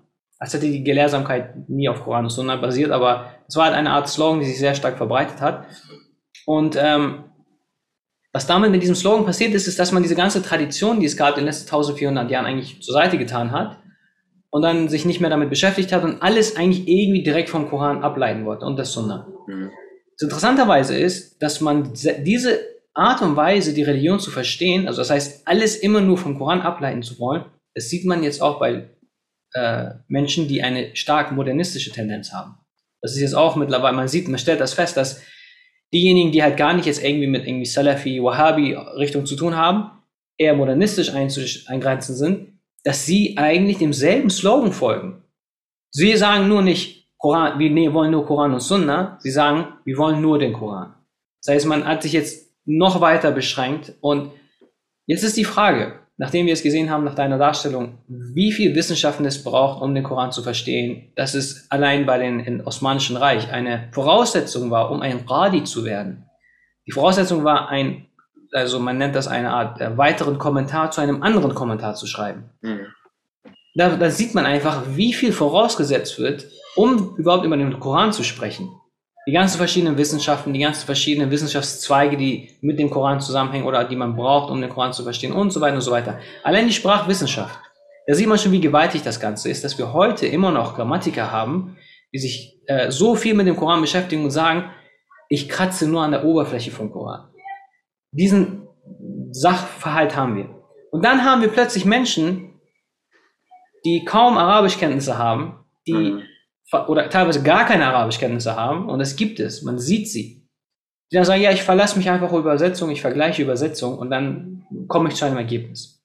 Da sieht man eigentlich, wie fatal das Ganze ist. Und das ja. ist auch einer der Punkte, worauf ich hinaus wollte in dieser Sitzung, dass man feststellt, man kann nicht einfach so über den Koran sprechen, wenn man nicht äh, wirklich ein tiefes Verständnis vom Koran hat. Und tiefes Verständnis vom Koran setzt eben diese ganzen verschiedenen Wissenschaften voraus. Nun stellt sich die Frage, die ja jemand Fällen stellen könnte. Und das ist jetzt vielleicht eine Frage, die ich jetzt an dich stellen wollte. Gerne. Und zwar, okay, heißt es dann, dass wir die Allgemeinheit der Muslime uns gar nicht mit dem Koran beschäftigen sollten? Und der Koran ist eigentlich nur etwas, was für Gelehrte ist? Also hat, wurde der Koran quasi nur offenbart für Menschen, die Gelehrte sind und nicht für uns Allgemeinheit von Menschen, die sich jetzt nicht damit auskennen? So, wie würdest du da auf so eine Frage antworten? Also ich würde erstmal auf die Frage antworten und dann nochmal vielleicht, wenn du erlaubst, was dazu sagen bezüglich dem Punkt, bezüglich beispielsweise den, den Orientalisten oder anderen Leuten, die, die dann denken, sie können einfach den, den Koran verstehen.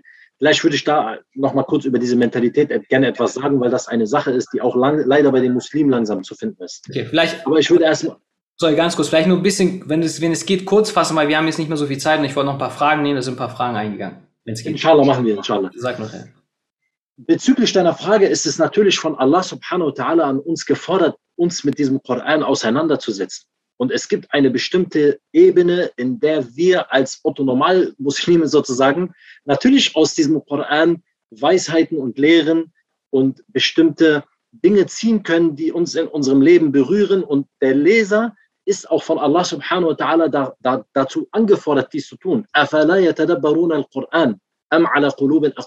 Reflektieren sie denn nicht über diesen Koran oder ist es so, dass ihre Herzen versiegelt sind? Das heißt, Allah subhanahu wa ta'ala macht uns ganz klar, es gibt eine bestimmte Art, wie wir als Leute, die keine Instrumente haben, um den Koran zu interpretieren, mit dem Koran trotzdem eine enge Beziehung haben können.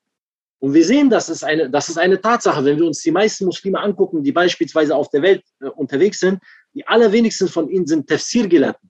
Trotzdem siehst du sie, dass wenn sie den Koran hören und, und rezitieren, dass sie weinen. Weil es eben, wie wir schon am Anfang gesagt haben, dieser Koran ein nicht endendes Wunder ist. Eine Ayah, die du vielleicht 100, 150, 200 Mal gelesen hast, wird in einer bestimmten Situation eine, anderen Aus, eine andere Auswirkung auf dich haben als beim 151. oder beim 201. Mal. Deswegen ist einfach wichtig, dass wir, wenn wir über den Koran sprechen, vor allem wir als Otto-Normal-Muslime, dass wir verstehen, dieser Koran und diese ganzen Wissenschaften, die wir erwähnt haben, sei es beispielsweise Usul al-Fiqh, sei es Fiqh, sei es äh, Usul, also Mustalah al-Hadith, egal was, alles dient im Endeffekt dem Buch Allahs. Alles dient im Endeffekt dem, dass wir Allah subhanahu wa ta'ala näher kommen können, dass wir eine Beziehung zu Allah subhanahu wa ta'ala haben. Und Alhamdulillah ist diese Religion nicht wie beispielsweise bei den Juden und Christen, wo es diese Deut also wo es diese Hoheit gibt, dass nur bestimmte, ich werde das gleich inshallah nochmal dazu was sagen, was ich damit meine, also nicht mich jetzt falsch verstehen, dass es sozusagen nur einen kleinen Kreis von Leuten gibt, die überhaupt die Möglichkeit haben, beispielsweise den Koran zu lesen oder mit dem Koran sich zu beschäftigen. Jeder einzelne von uns kann sich mit dem Koran beschäftigen. Aber wo ist die Grenze? Die Grenze ist in dem Moment, in dem ich anfange zu sagen, Allah meint mit dem Vers das und das. Allah will mit dem Vers das und das. Dieses Vers, dieses Wort habt ihr alle falsch verstanden. Ich habe jetzt äh, euch den richtigen, das richtige Verständnis gebracht. Und diese Spielereien. Ich würde kurz, wenn du, wenn du erlaubst, äh, kurz was zu den Bedingungen sagen. Ganz kurz vielleicht, ich wollte, das, das ist, glaube ich, ein wichtiger Punkt, den man auf jeden Fall nicht, also den muss man immer und immer wieder betonen. Diesen Punkt von, wenn wir sagen, der Koran meint mit diesem Vers das, was wir sagen ist, Allahs Wille ist das. Allah mhm. sagt das. Wir dürfen das niemals vergessen. Also sobald man sagt, der Koran meint das, sagen wir, Allah sagt das. Mhm. Und im Koran heißt es selber auch, es wird gewarnt, lügen Sie denn über das, was Allah will. Also das ist auch einer der Dinge, womit die früheren ähm, äh, Ummas oder Gemeinschaften bestraft worden sind, dass sie Lüge über Allah verbreitet haben, insofern, als dass sie Falsches über die Offenbarung gesagt haben, Dinge über die Offenbarung verheimlicht haben und so weiter. Das heißt, da muss man sich sehr vorhüten, zu sagen, das ist es, was Allah meint. Oder das ist es, was der Koran sagt, weil das ist dasselbe. Und da müssen wir wirklich sehr, sehr vorsichtig sein mit dieser Aussage. Und wie, wie Firas das schon so schön gesagt hat, es geht nicht darum, dass wir sagen, ja, die Beschäftigung mit der Religion ist nur für die Gelehrten. Nein, man muss das folgendermaßen betrachten. Es ist eine Erleichterung für die Allgemeinheit der Muslime, dass diese Verantwortung auf eine bestimmte Gruppe beschränkt worden ist. Allah hat uns, der, oder hat den gesamten Muslimen allgemein ein, eine Last genommen, indem er gesagt hat, indem er vorgeschrieben hat, schaut mal, es gibt eine Gruppe von Menschen, diese sollen sich ausschließlich mit der Religion beschäftigen und nicht nur mit der gesamten Religion, sondern mit einem ganz bestimmten Teil. Nehmen wir mal einen Koran.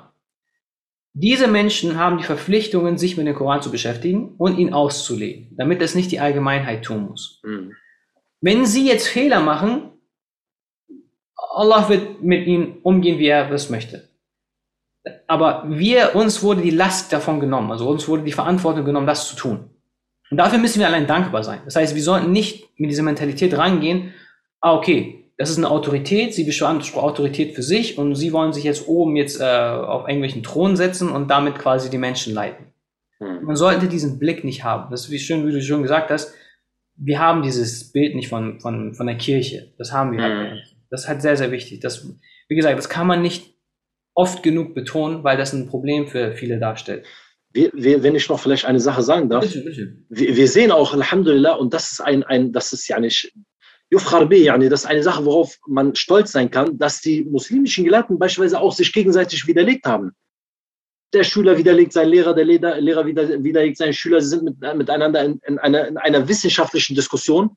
Alles im Rahmen von Adab, alles im Rahmen von den Beweisen, alles im Rahmen von dem natürlichen Verstand, alles im Rahmen von der, von der, von der Art und Weise der Orthodoxie, so wie sie zu verstehen ist. Und das ist genau der Unterschied zwischen uns und beispielsweise anderen Religionen, wo einfach nur dieses blinde Befolgen gefordert wird. Wir sehen das bei so vielen Gelehrten. Beispielsweise der, der, der Sheikh, der Sheikh XY, ich will jetzt auf, auf keinen bestimmten Sheikh eingehen, hat eine bestimmte Meinung. Sein eigener Schüler hat diese Meinung nicht mehr. Er widerlegt seinen Sheikh in einer wissenschaftlichen und vernünftigen Art und Weise. Und ich kann jedem Einzelnen sagen, jetzt diese Leute, die, die, es ist meistens so, wirklich zu 99 Prozent, die Leute, die sagen, ja, das ist die Deutungshoheit und die Leute wollen uns sagen, was wir über den Koran sagen wollen. Wallahi, die meisten von ihnen, wirklich, ich habe noch niemanden gesehen, haben weder eine einzige Wissenschaft von den Wissenschaften studiert, die man braucht, um alleine den Koran vernünftig verstehen zu können. Es sind einfach nur irgendwelche Behauptungen, emotionale Sachen, irgendwelche verschiedenen, ja, keine Ahnung, also es sind wirklich emotionale Behauptungen ohne Hand und Fuß. Und wenn man sich das anguckt, was für bestimmte Bedingungen es braucht, um den Tafsir zu machen, ja, dann versteht man schon, okay, das ist kein Spaß. Es ist hier nicht einfach, ich rede über, keine Ahnung, Tageszeitung oder sowas. Ja, ja ist, und da, da gibt es auch eine schöne Überlieferung von dem Propheten, in der er sagt, dass wer über den Koran ohne Wissen spricht und richtig liegt, ja. Er hat trotzdem einen Fehler gemacht. Genau. Und damit man das versteht, wer über den Koran etwas sagt und richtig liegt mit dem, was er sagt, aber ohne Wissen diese Aussage getroffen hat, der hat einen Fehler gemacht. Mhm. Warum? Weil die, unsere Religion basiert auf Wissen. Und dieses Wissen ist einfach, also man muss, Wissen fällt nicht vom Himmel. Und es ist eine Riesenverantwortung, sich dieser Sache nachzukommen. Und wir wissen auch von den Hadithen vom Propheten, diejenigen, die im Yaum al-Qiyamah, am jüngsten Tage, die ersten Mittel, die ins Höllenfeuer geworfen werden, wir Allah uns davor mhm. bewahren, sind die Gelehrten. Mhm. Warum? Weil viele für sich Gelehrsamkeit beansprucht haben, aber zu Unrecht. Hm. Und nicht nur das. Wenn man halt jetzt anfängt, über die Religion zu sprechen, als wäre man ein Gelehrter, dann hat man ja auch wieder sich quasi so einen, einen Status für sich beansprucht und dann begeht man wieder einen Fehler. Das heißt, deswegen auch diese ganze Idee zwischen, äh, mit dem Titel, zwischen Rezitation und Interpretation. Die Rezitation ist für alle offen und jeder Muslim ist verpflichtet, den Koran zu rezitieren. Verpflichtet insofern dass man den Koran, also im Gebet äh, rezitieren muss. Abgesehen davon, man muss den, man sollte immer halt eine Beziehung zum Koran haben, wie Firas gesagt hat, dass man immer versucht, täglich was zu rezitieren, alle paar Tage, so, also am besten jeden Tag. Und in Ramadan sehen wir auch, man soll versuchen, jeden Tag ein Jus zu machen und so weiter. Das heißt, den Bereich von Rezitation, der ist, auf, ist eine Verpflichtung für alle Muslime.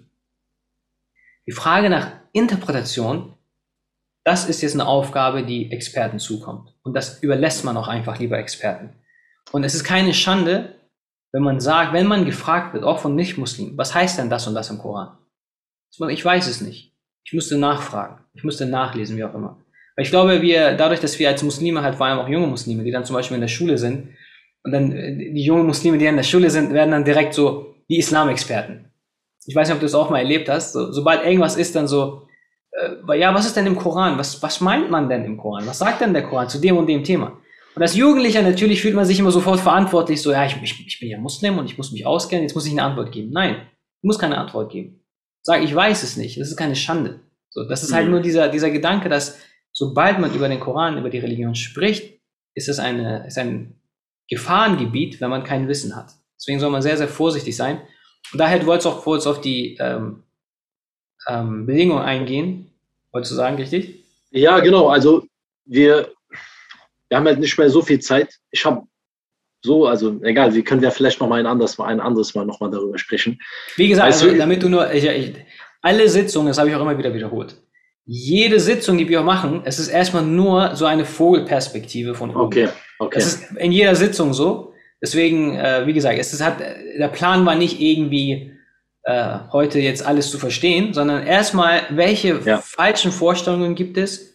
Was ist diese Wissenschaft überhaupt? Welche Voraussetzungen gibt es? Damit man einfach versteht, wenn man sich diese Frage beantworten kann, muslimische Gelehrsamkeit, dass man da ein bisschen erstmal so einen groben Überblick hat. Deswegen keine Sorge, ich weiß, du hast viel vorbereitet, aber wie gesagt, das braucht eine Unterrichtsreihe zu dieser Thematik. Deswegen. Ja, das, das ist wirklich so. Also die Sache ist bezüglich den Bedingungen und das, die erste Sache, die ich jetzt vielleicht nennen werde, ist eine Sache, die sich einen oder anderen wundern werden. Aber leider sind wir heutzutage in so einer Zeit, wo man es erwähnen muss. Die erste Sache, dass jemand den Tafsir interpretieren darf und wir seine Interpretation auch annehmen können, ist, dass diese Person überhaupt Muslim ist. Das ist ein sehr, sehr wichtiger Punkt, der in den früheren Büchern natürlich nicht erwähnt wurde. Ja, früher wurde nicht erwähnt, dass der Mufassir Muslim sein muss, weil es in der Regel normal war. Aber wir leben heutzutage in Zeiten, wo es Leute links, rechts gibt, die eine bestimmte Zeit beispielsweise im Ausland verbracht haben, zurückkommen und anfangen, den, den Koran zu interpretieren. Und auch wenn diese Person vielleicht diese sprachlichen Fertigkeiten mitbringen wird, hindert es trotzdem sie daran, dass wir sozusagen diese Interpretation von ihr annehmen, aufgrund der Tatsache, dass sie eben nicht an den Koran glaubt, dass diese Person kein Muslim ist. Und nicht an den Koran glaubt im Sinne von, wie wir Muslime es tun.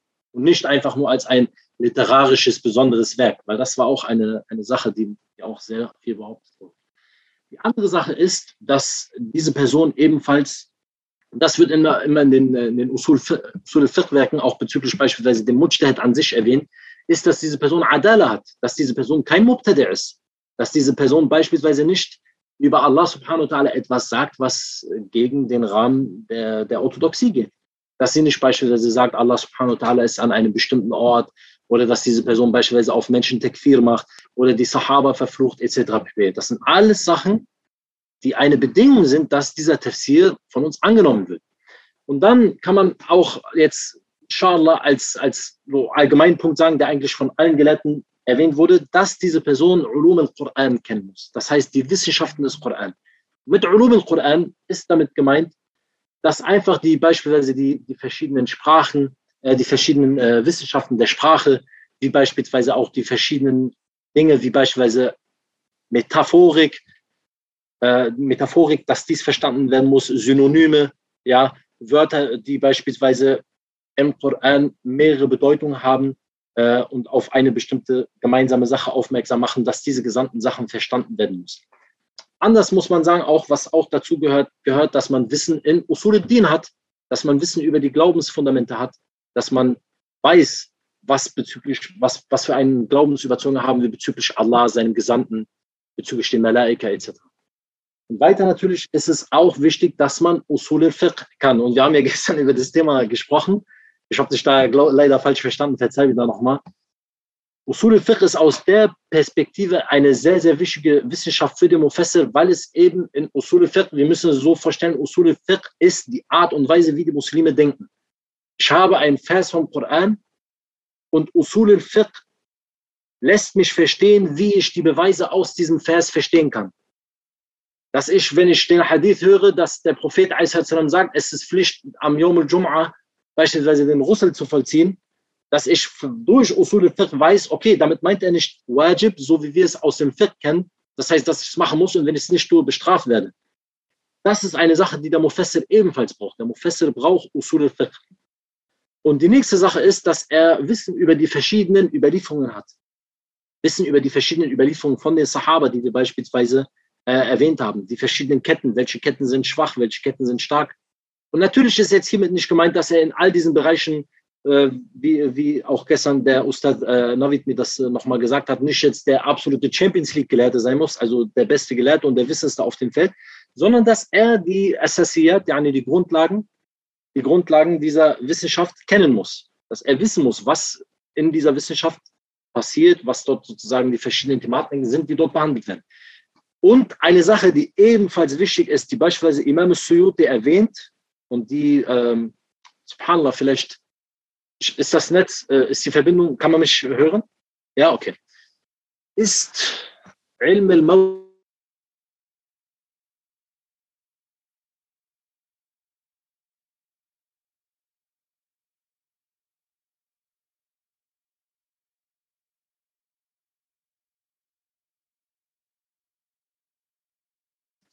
So, ich mache hier nochmal an. Du musst mich, äh, du musst leider wieder, der Host hat wieder das Video gestoppt.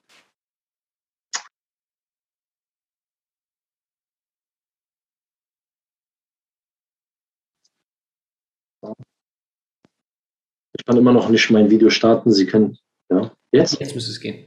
Okay, Bismillah. Okay, ich danke dir. Genau.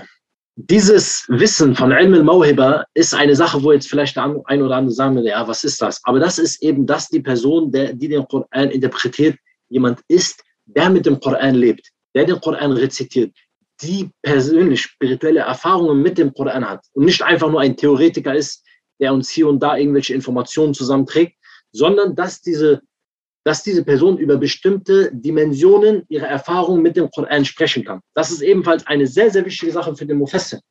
Und natürlich auch, so wie von äh, Abu Bakr al-Arabi das erwähnt wurde, dass diese Person ähm, Wissen über soziologische Sachen hat.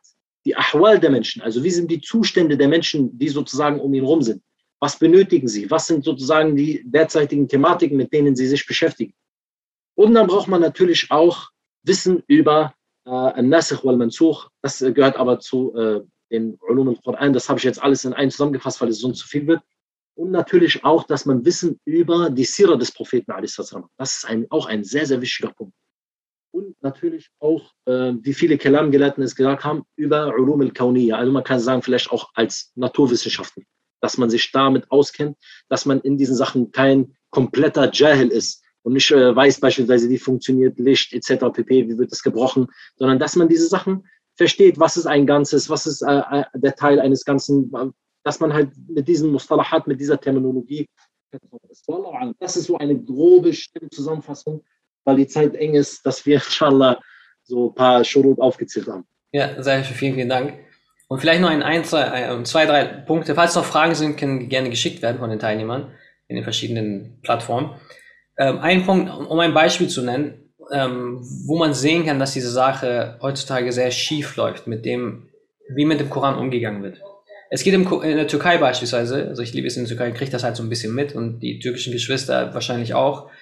Gibt es Leute, die aus dem Bereich Philosophie, Biologie, Physik und so weiter sind und die fangen an, über den Koran zu sprechen. Und sie sagen ganz offen und ehrlich, Sie können sich Videos im Internet angucken. Ich möchte keine Namen nennen, aber ich könnte jetzt ich, einige sogar aufzählen. Sie sagen, sie können kein Arabisch, aber sie benutzen Übersetzungen. Und sie nehmen dann verschiedene Übersetzungen und vergleichen sie dann und sagen, und ich komme dann selber zu einem Ergebnis. Sie sagen das selber wortwörtlich. Und das sind Menschen, die sich dann jetzt halt mit dem Koran auseinandersetzen und quasi jetzt interpretieren und quasi uns oder den Muslimen sagen wollen, wie sie den Koran zu verstehen haben. Und da sehen wir schon, wenn wir diesen, diesen Sachverhalt, diesen Zustand vergleichen mit dem, was jetzt für das jetzt aufgezählt hat an Bedingungen. Und Sprache ist das allererste, also da braucht man gar nicht drüber diskutieren. Diese allein bringen sie nicht mal mit. Da kann man sehen, dass wir auf jeden Fall da sehr, sehr nicht nur vorsichtig sein sollten, diesen Menschen überhaupt gar kein Gehör schenken sollten.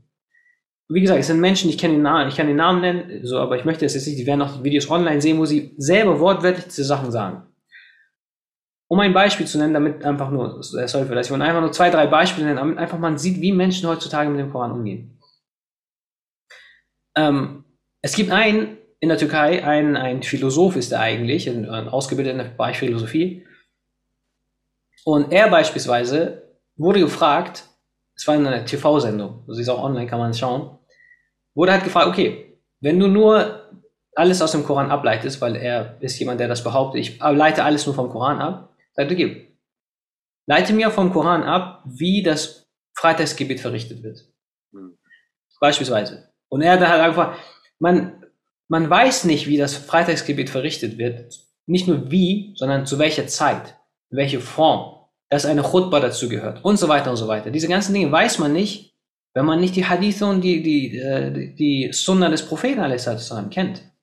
Das kann man nicht. Man kann nicht alles aus dem Koran einfach so ableiten. Das heißt, das setzt dann voraus, wenn ich den Koran interpretiere und weiß, okay, es heißt Yaumul Jumu'ah, was ist Yaumul Jumu'ah? Was ist Besonderes an Yaumul Jumu'ah? Was passiert da genau? In Surat Jumu'ah beispielsweise wird halt erwähnt, geht zum, mhm. eilt zum Gebet, wenn zum Gebet gerufen wird.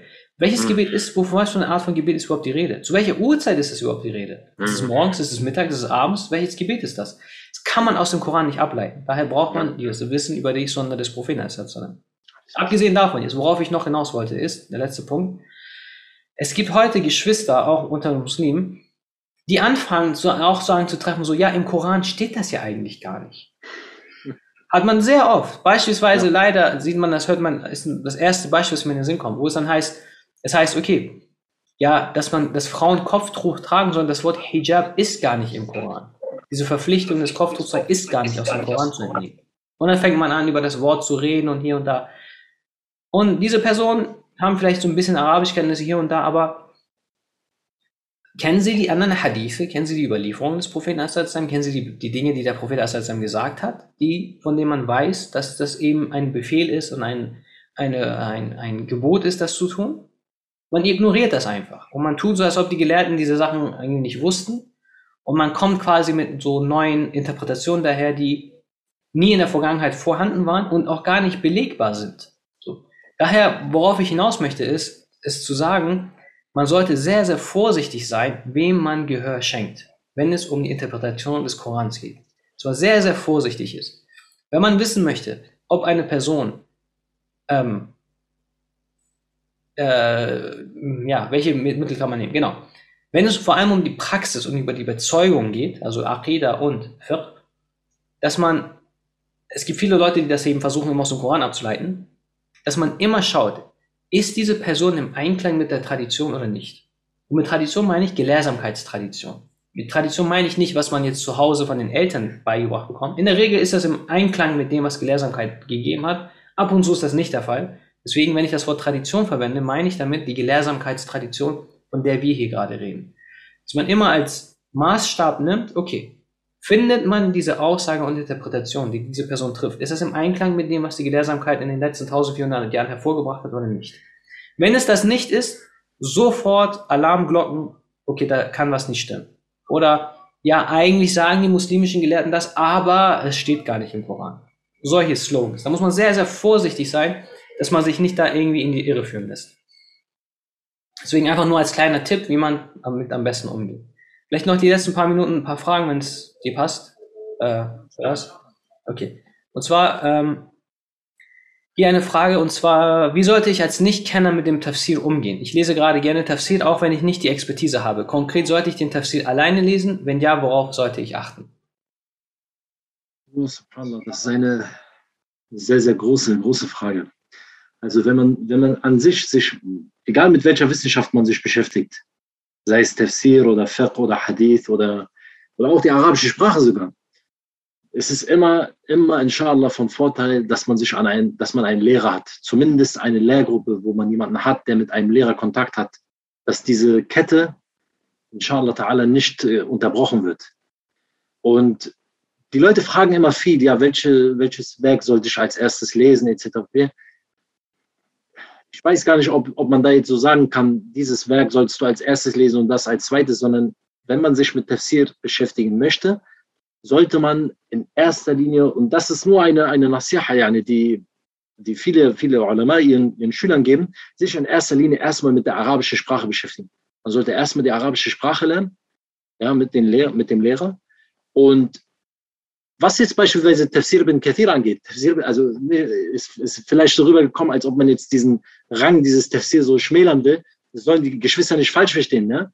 Tafsir bin Kathir ist ein großartiger Tafsir, aber so wie es bei vielen Schülern von, also, und das ist jetzt vielleicht etwas, wo jetzt ja ein oder anderen sagen, wenn, oh, warum sagst du sowas?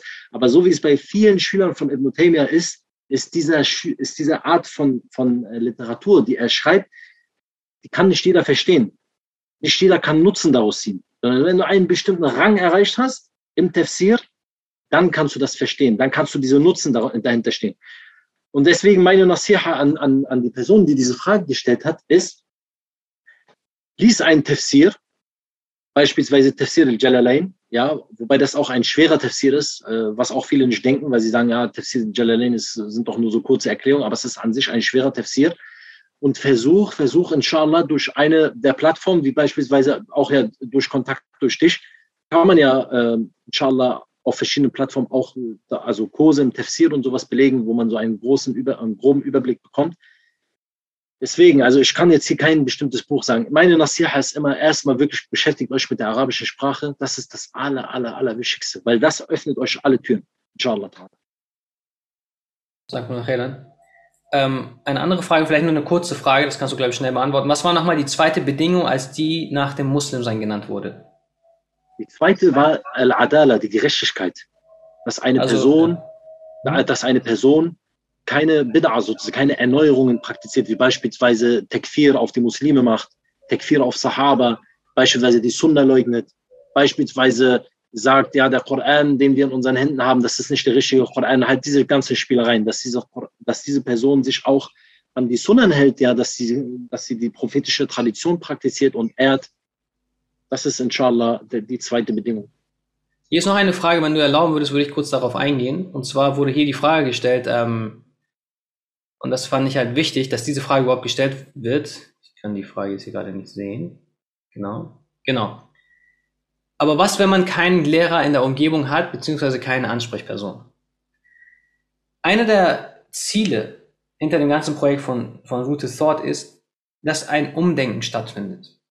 Und wenn diese Frage kommt, schau mal, ich habe niemanden zum Ansprechen, dann ist schon mal der erste Schritt bei dieser Person erreicht, dass die Person merkt, okay, warte mal, ich muss mich an Leute wenden, die ein bisschen Ahnung haben. Und ich habe jetzt niemanden.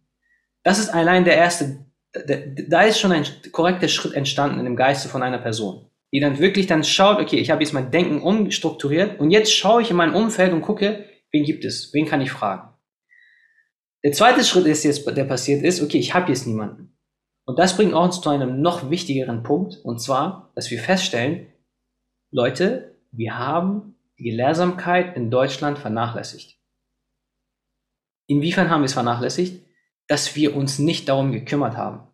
Wir haben uns nicht darum gekümmert und wir kümmern uns immer noch nicht darum, dass wir Menschen hervorbringen, die sich um unsere Belangen kümmern. Das ist eine Falt Kifaya. Ein Falt Kifaya heißt, es ist eine äh, Verantwortung der Gemeinschaft. Wir haben Verantwortung, die auf ein Individuum lasten und wir haben eine Verantwortung, die auf die Gemeinschaft lastet.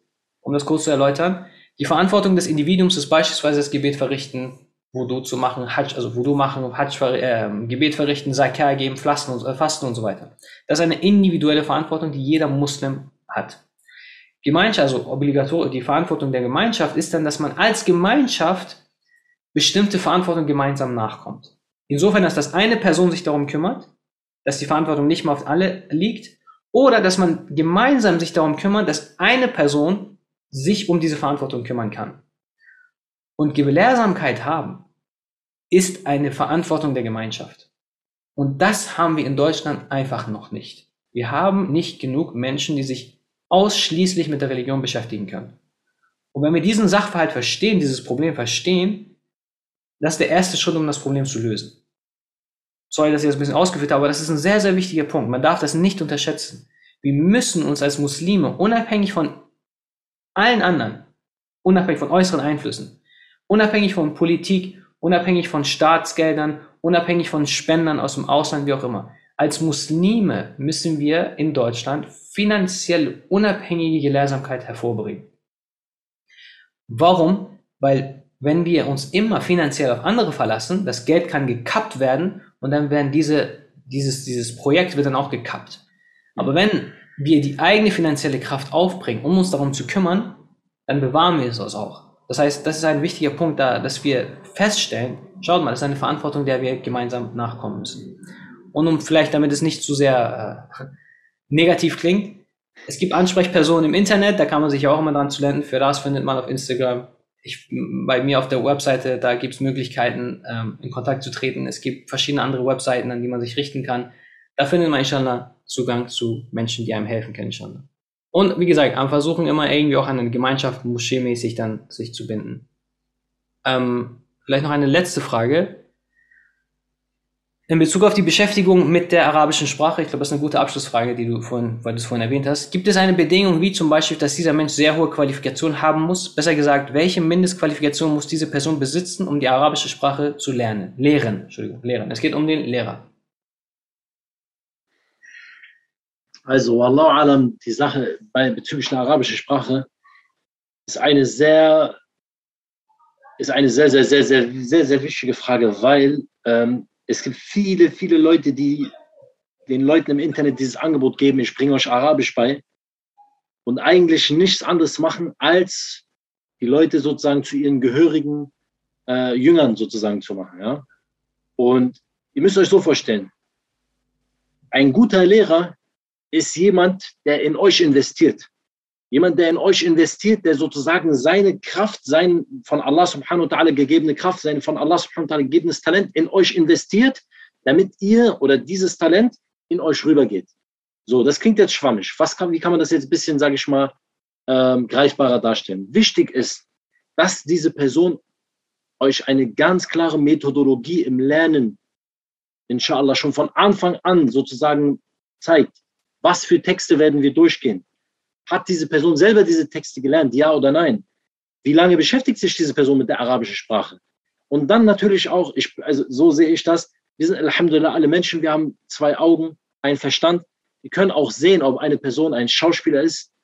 Wirklich jetzt sage ich mal im Sinne von, dass sie so tut, als ob sie Arabisch den Menschen beibringt und, und, und du merkst nach dem fünften, sechsten Unterricht, es kommt immer noch nichts an, dass dann dieser Lehrer wirklich, du dir vielleicht einen anderen Lehrer suchen solltest.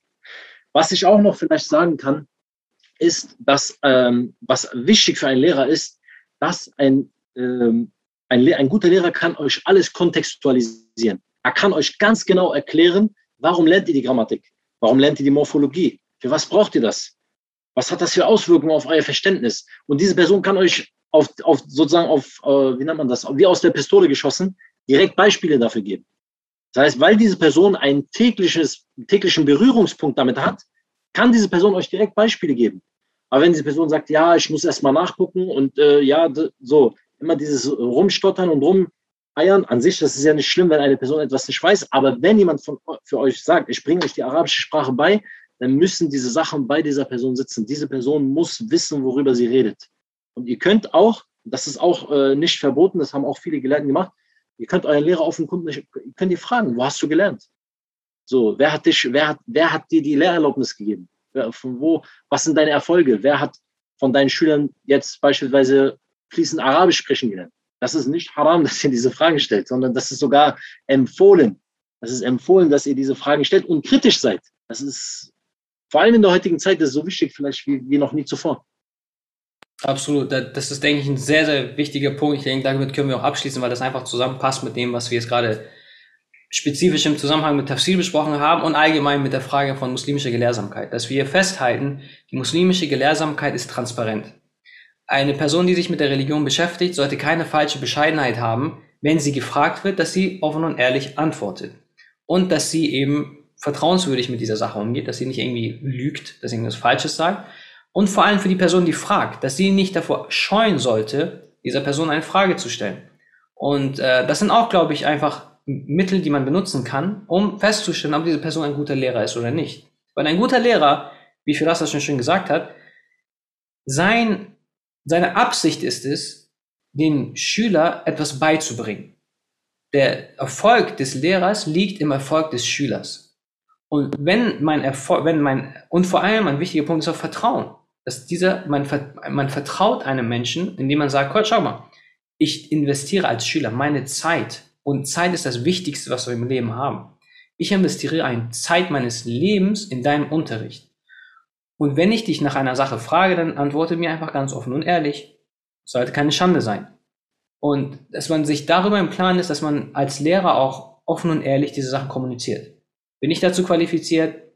Wenn ja, was sind meine Qualifikationen? Und nicht dieses, ja, was fragst du mich denn so? Guck mal, so diese arroganten Haltung so. Nein. Ein Lehrer ist offen und transparent, vor allem in der Gelehrsamkeit. Und äh, man sollte keine falsche Bescheidenheit haben oder falsche Hemmung haben, bestimmte Fragen zu stellen. Wie Faras das schon so gesagt hat. Wir leben in einer Zeit, in der die Nicht-Adala Vorrang hat. Also die, die Hauptvorannahme ist, dass man die Menschen eigentlich testen muss. Wir leben leider nicht in einer Zeit, in der wir es uns leisten können, blinden Menschen zu vertrauen. Im Gegenteil. Wir leben in einer Zeit, in der wir, desto mehr Fragen wir stellen, desto besser ist es. Damit wir Gewissheit bekommen können, dass diese Person wirklich aufrichtig ist. Und Menschen, die ehrlich sind, haben keine Angst vor diesen Fragen. Mhm.